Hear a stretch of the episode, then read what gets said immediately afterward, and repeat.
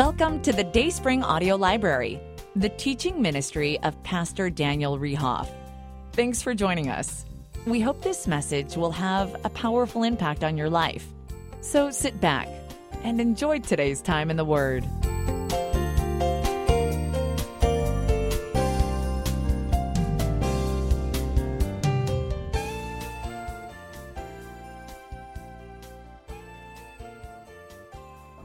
Study called Collision, uh, study through the Gospel of John.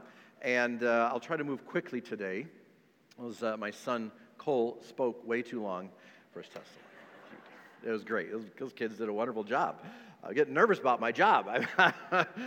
two, two, two preacher boys there. I like it. So good. Um, if you got your Bible, we're in the book of John Matthew, Mark, Luke, John. Okay? And we're going verse by verse. This would be a good study for you to uh, listen online and catch up with online because um, we're literally going to go through the whole thing verse by verse. Uh, this, uh, before I get started in this, I just wanted to, I thought it was kind of interesting.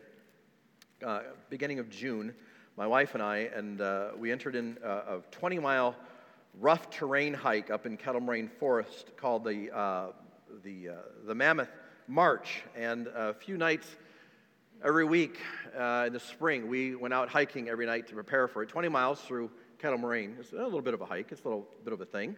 Um, and, and as we started the hike and we did this and we were so, so excited we finished it and made really good time on it actually, um, we, we noticed at the beginning of the hike, and any of those of you that have done a race or anything, you know, those who have prepared and those who have not prepared. and uh, when the hike started, there's you know this whole mass of people, and they're getting ready, they're getting ready to hike and stuff. And there was this lady, uh, one lady in front of me, and well, she wasn't she wasn't really in shape. And uh, we started hiking. We started, you know, going, and, and we literally got about 100 yards, maybe not, from like that side of the building to this side of the building. And I could hear her starting to swear.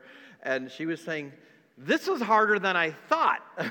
I'm like going, Ma'am, this was like 100 yards. That's how far you go in Costco from the parking lot to the front entrance. We have 20 miles through the Kettle Moraine Forest to do, you know. And uh, I was like, Oh boy, this is going to be an interesting day.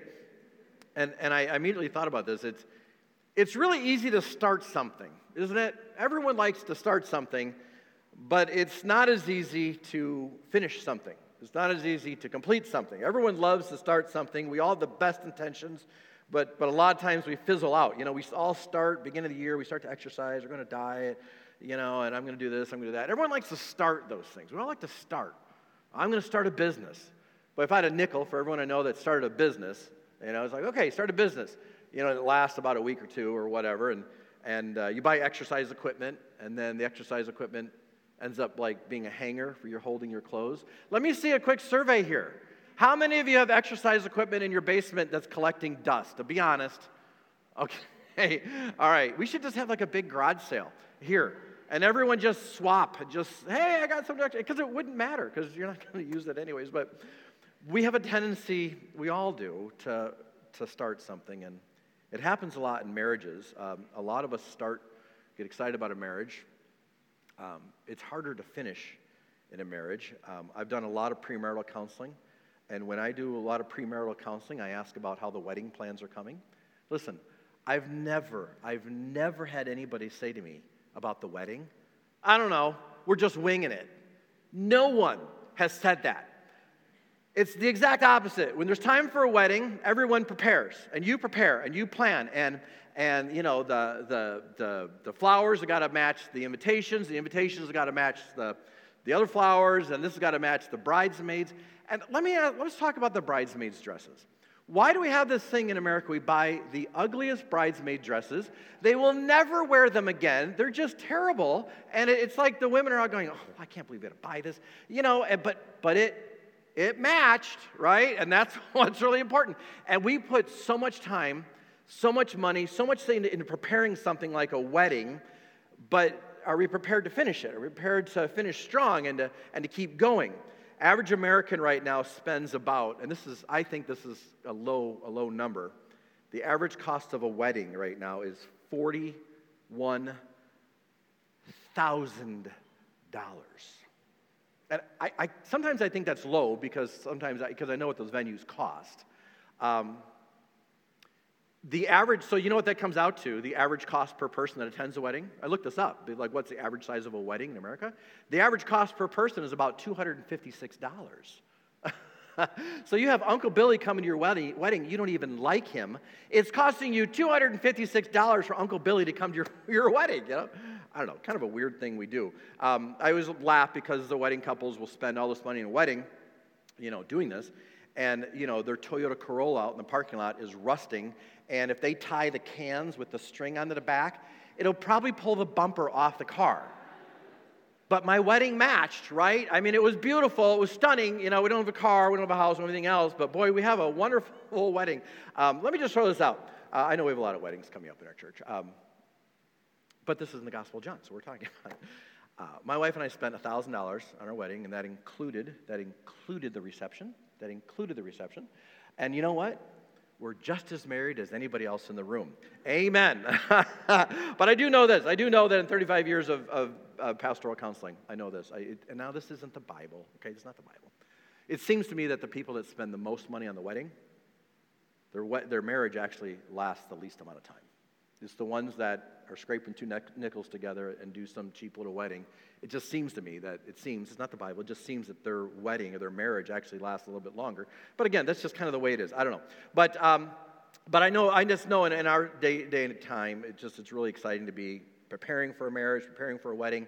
And, and, and, and so what we're going to talk about tonight, uh, today, we're going to talk about three ingredients, three ingredients to help you finish strong in your marriage, okay? three ingredients to help you finish strong in your marriage, because the story that we're talking about is actually about a wedding. Um, and I know some of you are sitting here saying, Pastor Dan, I'm single. I'm not going to say raise your hands if you're single, but you're single. Let me, let me encourage you with this. Statistically, in the United States of America, 94% of people end up getting married. So if this doesn't help you today, uh, there's a good chance you're going to need this anyways, because 94% of you are going to get married. So uh, maybe you're married, to say, Boy, my marriage is just wonderful, and my marriage is great, I don't need help. Okay, possibly. Um, let's just kind of look at this as like the 5,000 mile oil change, just a little checkup here, just kind of some things to think about, you know, and, and uh, not make a big deal. And, and maybe some of you are saying, Well, my, my, my marriage is terrible and it's awful, and I know there's that too, um, then, then maybe something here will be help. Okay, maybe there's just some little nugget that you'll get today and say, you know what? Okay, this may be a little bit of a help. So, no matter where you're at, this study today, I think, is going to be a benefit for all of us, myself included, because, because no one has it perfect, right? We want to work through things and we want our wedding and our marriage to last forever. So, John chapter 2, let's go. John chapter 2, verses 1 through 2. We're going to have to move quickly today. And the third day, there was a marriage in Cana of Galilee and the mother of Jesus was there. And both Jesus was called and his disciples to the marriage. So, so verse 2, guess who, guess who shows up at the, at the marriage, at the wedding? Jesus shows up. The topic of our series is, is when God collides, uh, collision. And we've been talking about how God collides with our identity, God collides with all of humanity. And here God is colliding with a marriage. Jesus is literally showing up at a wedding. And so, the first thing I want you to write down your sheets here, I have put some study sheets there for you today. I need God's presence in my marriage. I need God's presence in my marriage. Interesting to note, we look at this verse. This wedding, what day did the wedding take place? Well, it says the third day, so it must have been a Tuesday. Interesting note, a little bit of trivia. Most weddings today in Israel happen on Tuesday, the third day. Does anyone know why? It's a true statement. Why? Because in the account of creation in the book of Genesis, Interesting to note, on the third day, God said two times that it was good. All the other verses, all the other days, he said one time it was good, but on the third day, he said two times. So, so Jewish people take that say, well, listen, I got married on a Tuesday because Tuesday God was twice as happy, and it's just an extra blessing for my marriage. So you say, well, that's a little bit of trivia I'll never use. Well, that's true, it is.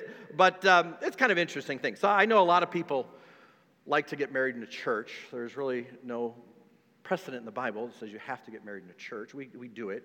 Um, it's unfortunate, though, that a lot of people don't be involved in church in their whole life until it comes time for their wedding. A lot of people don't get dressed up until it's their wedding, right? We don't take things seriously until it's their wedding. Statistically, people that go to church together, that read their Bible together, that, that pray together, um, statistically, the number of divorces and separations drops crazy. Like 50% of marriages end up in divorce those people that go to church and pray and read the Bible together, it's like one in a thousand that end up in a divorce. I mean, it's a huge thing. It's a big difference that it makes. I just think we, we can never discount the fact of having God's presence in our marriage and, and making sure that God is part of it. And so here we have Jesus, his disciples are invited to the wedding, and, and I believe that God needs to be part of it. I think it's good to have a wedding at church. I believe it's a problem when we become very selfish in our marriage. Um, our, our selfish nature, our sin nature. Selfishness, write this down selfishness is the kryptonite for a healthy, godly marriage. Selfishness is. It, it's, it's about being me, it's about me taking care of me. That's why we need God to be part of our marriage. We need, it takes three to make a godly marriage God, the man, and the woman. And we take God out of the picture, when it becomes about me, selfishness just ruins marriages. Romans chapter 7, verse 18 says, For I know that in me, that's in my flesh, that's me, dwells no good thing. So if you want a marriage that's going to last, I encourage you just to really be honest and evaluate selfishness. You selfish in some areas. Now I do a lot of wedding, uh, a lot of marriage counseling, um, and I've said this before. I've yet to have a couple. I've yet to have a, had a couple, a married couple, come into my office for, for marriage counseling, and I've yet to have a couple have a marriage problem. They don't have a marriage problem. You know what the couples have? They have a single problem, a singleness problem. This is, these are the problems I brought over from my singleness. It's me problems. It's what I do. It's me. It, it's the selfishness. And, and the only way for selfishness not to run rampant in a marriage is for both a husband and wife to rely on God, to be filled with God's Spirit. You know, Paul talks about marriage a lot in the book of Ephesians, and, and he says, you know, be filled with God's Spirit. You be careful with what you say, be cautious about how you talk. Married couples, listen, Husbands, wives, your words have a lot of weight to them. Do you remember when you were a child growing up? Your mom and dad's words have a lot of weight. So the neighbor down the street said, you know, whatever, get off my lawn. And you're like, oh, whatever, it's the old lady down the street, doesn't matter. But if it's your mom, if it's your dad, you know how that, that carried a lot of weight? Because it's your mom and your dad. Well, that same weight is carried by a spouse, by a husband or a wife when they're married. You be careful how you talk. Your, your words weigh so much more. And sometimes I hear couples, Christian couples, uh, just talk and the way they talk to each other, the tone they talk. Be very careful. It carries a lot of weight. You say something, you know, that, that, that, that, that the neighbor could say to your husband, it doesn't mean anything, but you say it, it means an awful lot. When I preach a message, I'll, there's always someone that'll say something about my message. I, I don't care. You know, Pastor, that wasn't a really good message. I could care less. it doesn't, I just go on, my life goes on, right? It doesn't matter. I get home, and my wife says, Well, that one really stunk. Okay, that carries a lot more weight. it's like, really? now, she doesn't do that too much, but sometimes, but she's the one I listen to. But, but boy, our words, they can blow a marriage apart, it can keep a marriage together. So you be very cautious about that. Let's keep going. Verse 3 And when they wanted wine, the mother of Jesus said unto him, They have no wine. Jesus said unto her, Woman, what have I to do with thee? Mine hour is not yet come. His mother said unto the servants, Whatsoever he said unto you, do it. And there were set there six water pots of stone after the manner of the purifying of the Jews, containing two or three firkins apiece. Jesus said unto them, Fill the water pots with water, and they filled them up to the brim. And he said unto them, Draw out now and bear unto the governor of the feast. And they bear it. When the ruler of the feast had tasted the water that was made wine and knew not whence it was, but the servants which drew the water knew, the governor of the feast called the bridegroom and said unto him, Every man at the beginning does set forth good wine. And when men shall have well drunk, then that which is worse, but thou hast kept the good wine until now. This beginning of miracles did Jesus in Cana of Galilee and manifested forth his glory, and the disciples believed on him we got to pause for a minute and we got to develop a little bit of culture, a little bit of understanding of the story, uh, because if you understand the story, it makes a whole lot more sense. Um, write this down too, for the sake of time. Number two, I need God's precepts in my marriage. Here's the deal about this story John chapter uh, 2 is not a story about wine. We have it happen a lot of times. I'll be talking about what the Bible talks about wine, and people raise their hand, but Pastor, you know, didn't you, don't you know Jesus turned water into wine? And it's like, no, I never knew that. You know, thank you for sharing that news with me. Uh, but it's really easy. We want to kind of go to that. It's a first glance. We say, hey, look at that. They're running out of drinks. Uh, it's inconvenient. But the story is not about the wine. The story is about the miracle. The story is about the marriage. Um, now, let's, let's, let's think about the wedding feast for a second because I want you to understand this culturally. These feasts usually took about a week. So imagine you don't have cars, you know, people come in on their, their horseback or their donkeys from all different towns and they stay with you for a week. So this is a wedding, it's an engagement party, it's a bachelor party, it's, uh, it's a reception, it's everything all at once in one long thing. And you don't have the convenience. Now you have to get this in your mind. You don't have the convenience of running to Kwik Trip or Costco. You have a week's worth of people, family over, they're in town. You don't have a water faucet, you have a well in town, right? So it's not like you can just go to the refrigerator and get a Pepsi. This is like a pretty big deal. Like, like this is a really big thing if you run out of drinks for everybody. Just flat out, period. If you run out of anything for anybody, it's not like, well, let's run to Costco and buy some more chips. You just didn't do that. It's like a really big thing. It's an embarrassing thing. It's, it's a major deal. Uh, uh, it was a socially big thing because everyone in town knew about it. And, and you know, the other day I was at the lake with a bunch of teenagers. I love, my wife and I like to mentor with the teenagers, and we take them out in the lake. And we were out in the lake, and I put my mother in law in charge of preparing the food for the teens. And she did a good job. I love my mother in law. But she hasn't been around kids as much as I have. And I kind of know. I can see a table full of food, and I know just from my 35 years in the ministry, I kind of just know is this enough food or not? I just know it. Well, she brought a bottle of apple juice for a whole bunch of hungry teenagers at the lake on a hot day. And I got there, and I'm like, is this all we have? and she says, I love my mother in law, but she just, you know, she's not around teenagers. And she says, oh, yeah, there'll be plenty. uh, okay. The moment I just said, oh, okay, one of the teen, this is not a joke, one of the teenagers walked over to the apple juice with a big smile on their face, grabbed the bottle of apple juice, took the lid off, drank the whole thing, gone. All right. That's nice. Now we have nothing.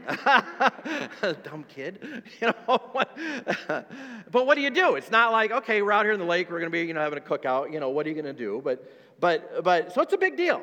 So, anyways, back to our story here. Mary, the mother of Jesus, she comes to Jesus and says, listen, they don't have any wine. And Jesus, his response looks a little bit cold. He says, woman, you know, what, what, what does this concern have to do with you or to me? My time has not yet come for a miracle. It sounds a little rude, but the word woman is actually the word gune. It's actually a word of endearment, it's a word of respect. It's like saying ma'am or dear mother. Gune, not goonie, but gune. So it was a very respectful word he said to her, you know, like, you know, mom. My time is not here to reveal myself. My time is not now to do miracles you know, this isn't it. And then I think it's interesting, you look at the passage there, and, and she goes and she tells the rest of the people, whatever he tells you to do, just do it.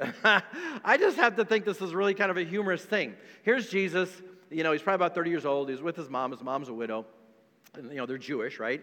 And, and, and she, I could see her coming up to Jesus. Jesus, they're out of drinks. You know, there's nothing else to drink here at the wedding. You know, what are you going to do about it? And Jesus, you know, calm, cool, and collected, he's having a good time at the wedding. You know, don't, don't ever think Jesus was some stick in the mud. I think Jesus liked to have fun. You know, we look at the stories, he, he likes to do stuff, right? He likes, to, he likes to be around people.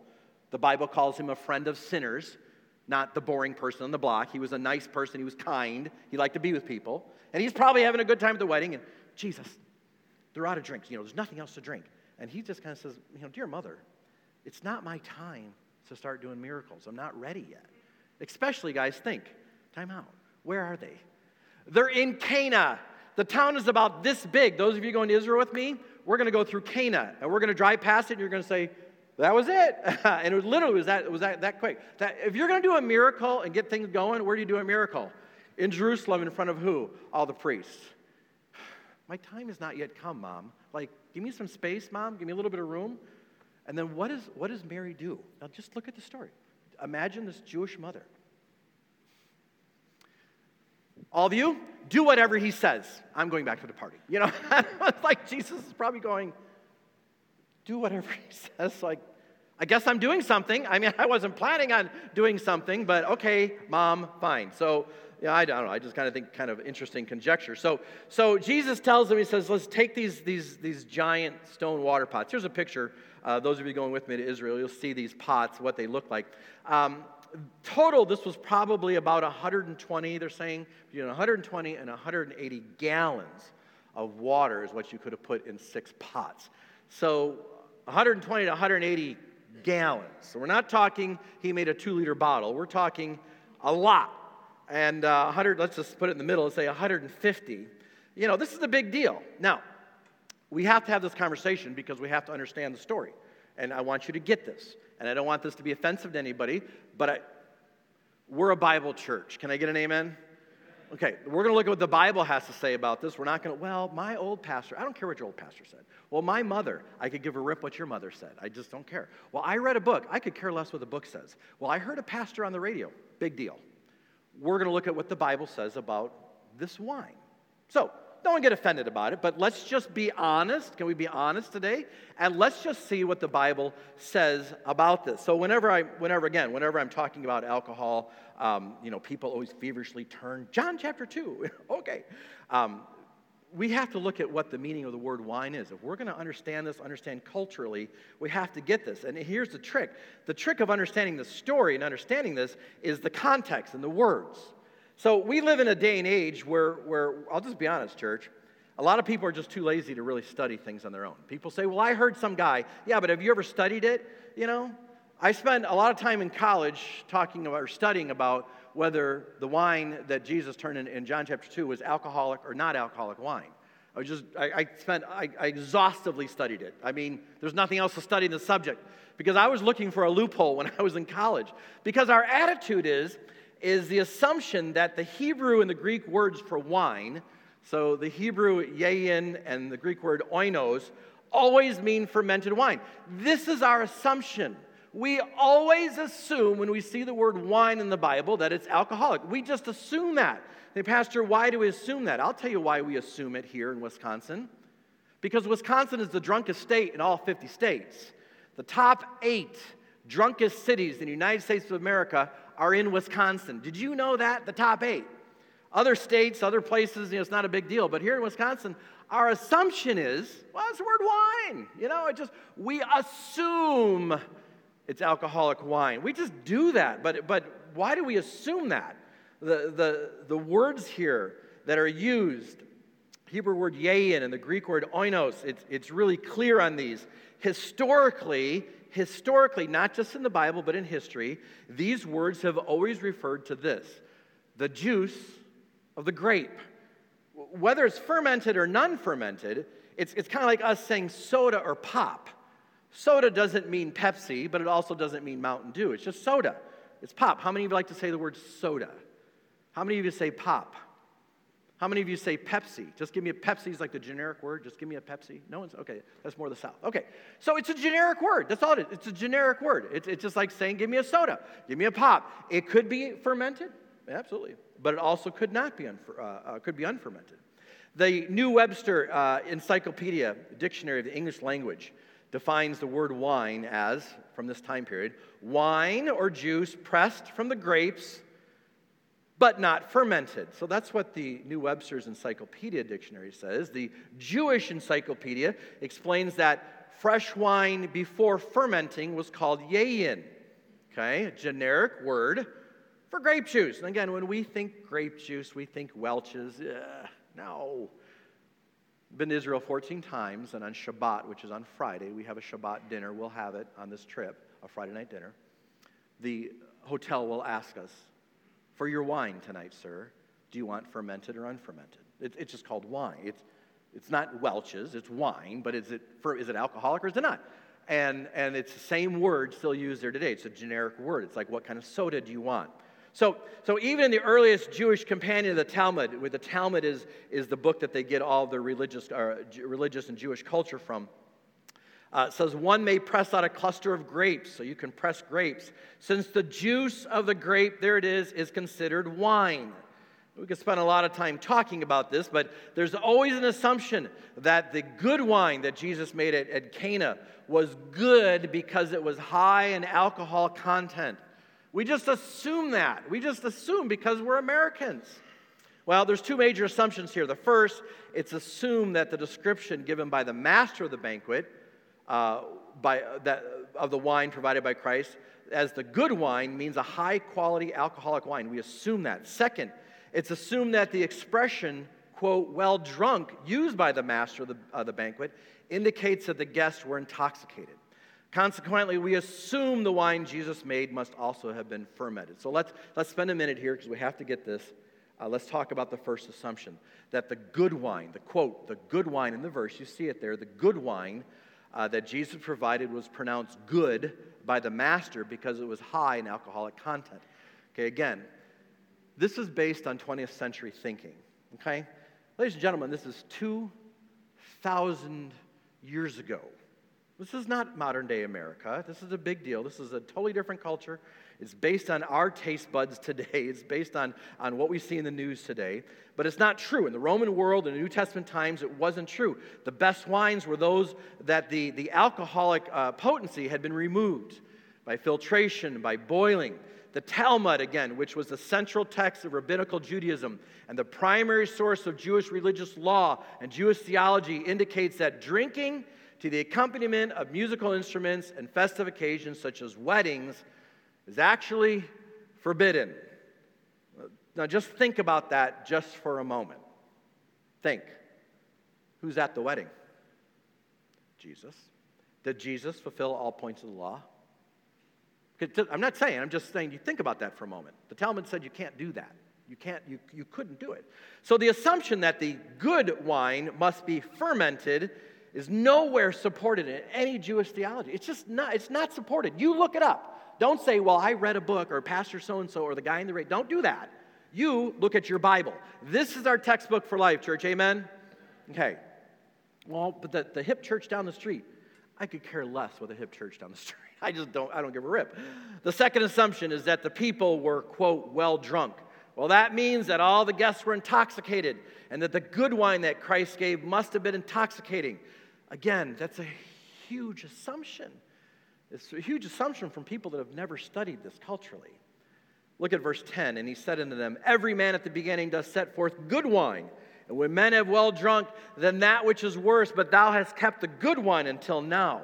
The comment here that is in question was not made. The, the, the, the guy who says this in the story is not talking about the people here at the party. He's talking about the industry, he's talking about the culture. The people that host weddings, the caterers, this is what they normally do. He's not talking about the people in front of him. How, how the sentence is structured, how it's phrased, he's not talking about them. It's talking about people in the trade. This is the trade standard. If you're a caterer, if you host parties, this is what you do. It's not the state of the people that are intoxicated there. And another important consideration is the fact that the Greek verb translated well drunk actually means to drink freely it has no implication of intoxication. So it's a lot different if you look at it that way. The people drink freely. They, the, the kids, the teenagers at our, at our lake party there night, the one kid comes up and he drinks freely. Don't assume that that teenager was drinking alcohol. He wasn't. It was apple juice. I was there. I saw it. I saw the bottle. But I say he drank freely. He just he knocked the whole thing down. There was no limitations. We weren't saying hold back. He just drank the whole thing apple juice. So, but, but most importantly, uh, we have to look at this too. Think of the moral implications. Read this, I'm going to read this quote here. Those who wish to insist that the wine used at the feast was alcoholic and that Jesus also provided alcoholic wine, although with better quality, are driven to the conclusion that Jesus provided a large additional quantity of intoxicating wine in order that the wedding party could continue its reckless indulgence. Such a conclusion destroys a moral integrity of Christ's character. Moral consistency demands that Christ could not have miraculously produced between 120 and 180 gallons of intoxicating wine for the use of the men, the women, and the children gathered to the wedding feast without becoming morally responsible for that intoxication. If we put all the grammar, all the Greek, all the Hebrew aside, and you just look at the moral implications. So, what you're telling me is that Jesus produced 180 gallons of fermented alcoholic wine for the party that, if you look at it the other way, that for a party that was already well drunk. They're all drunk. Let me make 180 more gallons. Where does that even fit into anyone's argument of moderation? Where, where, does that fit into anything that Jesus has ever done? Has Jesus ever helped people ruin their life? Think about this. Has Jesus ever produced anything that was rotten or decayed? Book, beginning of the book of John says that Jesus created everything, right? He was Genesis chapter 1, read it. It was good, it was good, it was good. Oh, this was rotten and decayed. Jesus doesn't produce rotten and decayed church. That, that's not Jesus. Jesus doesn't help drunk people get wasted. Where does that fit in the moral character of Jesus? I mean, if you just stop and look at that, you have to pause and say, wait a second. Moral consistency, anything with Scripture, requires that the good wine produced by Christ was fresh, unfermented grape juice. Interesting, I'll, I'll be done with this. Interesting, look at the word good, good wine. The adjective there is actually the Greek word kalos. Kalos. That's the word that John wrote, kalos. The word kalos literally means morally excellent. Morally excellent. When John wrote this, he said, Jesus made morally excellent wine. Now think, he could have used the word agathos, which is an adjective that just means good. Okay? It's just good. Why didn't he just say good wine? Because it wasn't just good wine. He made a very specific point to say it's morally excellent. Jesus could not have done anything that was immoral. He couldn't have. He couldn't have done it. There's no way. The Bible talks about Jesus not breaking any parts of the law. He would have been breaking the Talmud had he been feasting and, and, and partying with alcohol. He couldn't have done it. He wouldn't have done it. The people, you know what the disciples would have done? Boom, you're a phony. They would have got up and they would have left him right then and there. But they didn't. They didn't. They celebrated it with him. Why? Because he didn't break any part of the law. He didn't do that. So you can read a lot more about that. I encourage you to get some good books on it. Um, the, the story here, though, is about the marriage. but I figured if I didn't talk about what the wine was, you'd all be sitting there going, but what about the wine? Because everyone always wants to ask about that. So it's not about the alcohol. It's, it's not about the wine. The big picture is this there is nothing insignificant in your, in your need or in your life that God doesn't see and that doesn't already concern God. Okay? God cares about you, church. And we could talk a lot about this, but, but, but God delights in you. Church, don't forget.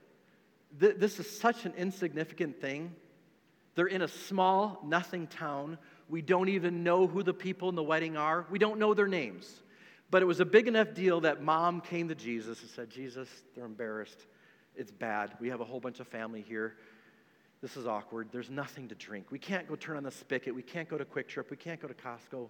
What do we do? And Jesus, Jesus' attitude literally as well. It's obviously important to these people. Put my things aside. Put what my plan is aside. It's important to them. I'm going to make it important to me. Okay? Church, let me say this. Wherever you're at in your, your marriage, some of you are struggling. I get it. I know it. Some of you are hoping to get married. Some of you are just getting married. Wherever you're at, don't forget. If, if it's important to you, it's important to God.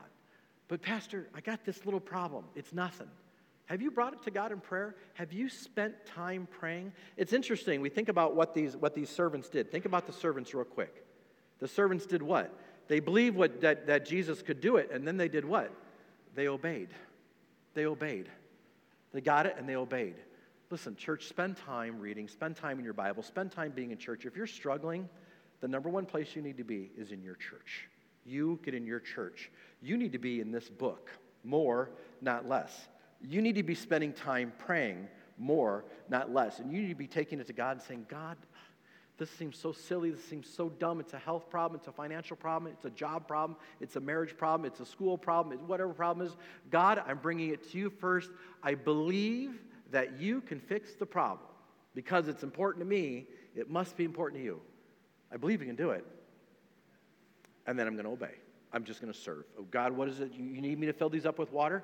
I'll be there and I'll do it. And I'll fill this up with water and I'll spend all this time doing this. I believe you can do it. I'm not going to sit on my backside. I'm going to obey. I'm going to get involved and I'm going to serve. okay? And let God work through those. Listen, I, I believe Christian marriages can make it. Why? Because we have the Holy Spirit, number one, living within us. And Christians, we have God's answers to all of our problems. I, I, I just really believe that. I believe a Christian can make it because we've got this book and we've got the Holy Spirit. Believe it and obey it. Okay? All right. Uh, for the sake of time, we're going to stop our lesson right here. We'll pick up on it next time we're together. Don't worry, we'll keep going on the study. But let me just end with this because this is the most important. We talk about it every week, but it's important. God so loved the world, he gave his only begotten Son, that whosoever, what does this say, believes in him should not perish but have everlasting life. Do you believe that Jesus Christ died on the cross?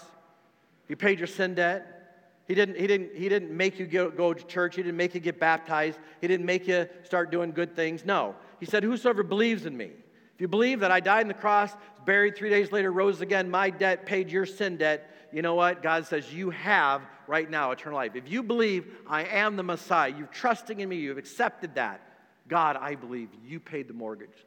I don't have to. You died on the cross. You, you rose again to pay it. I don't have to. God says, You are forever part of my family. You have been born again. If you've never done that, I trust, encourage you to do that today.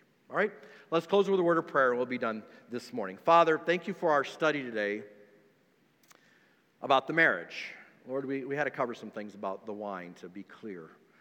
I pray if anyone struggles with that and understanding, they'd, they'd read some good books about it. We got some on our resource table. I want them to read about it. I want them to have a biblical answer for what they do. But Lord, most importantly, the lesson we learned today, if it's important to me, it's important to you. Father, some people here today have got some issues that are important to them. Would you hear their prayers? Would you encourage them? Would you bring them mercy? Would you bring them, bring them uh, a challenge? Would you bring someone alongside them to encourage them to do the right thing or to start doing this or stop doing this? Would you help those people struggling in their marriage? Father, Christians need to have strong marriages. The world needs to see a difference. Would you help all of us? Some people are just struggling. Or would you, would you just work in our lives? We want to be a testimony for the world in all that we do including our marriage. Be with us, Lord, as we have this study. We continue on this in the next week. In your name we pray.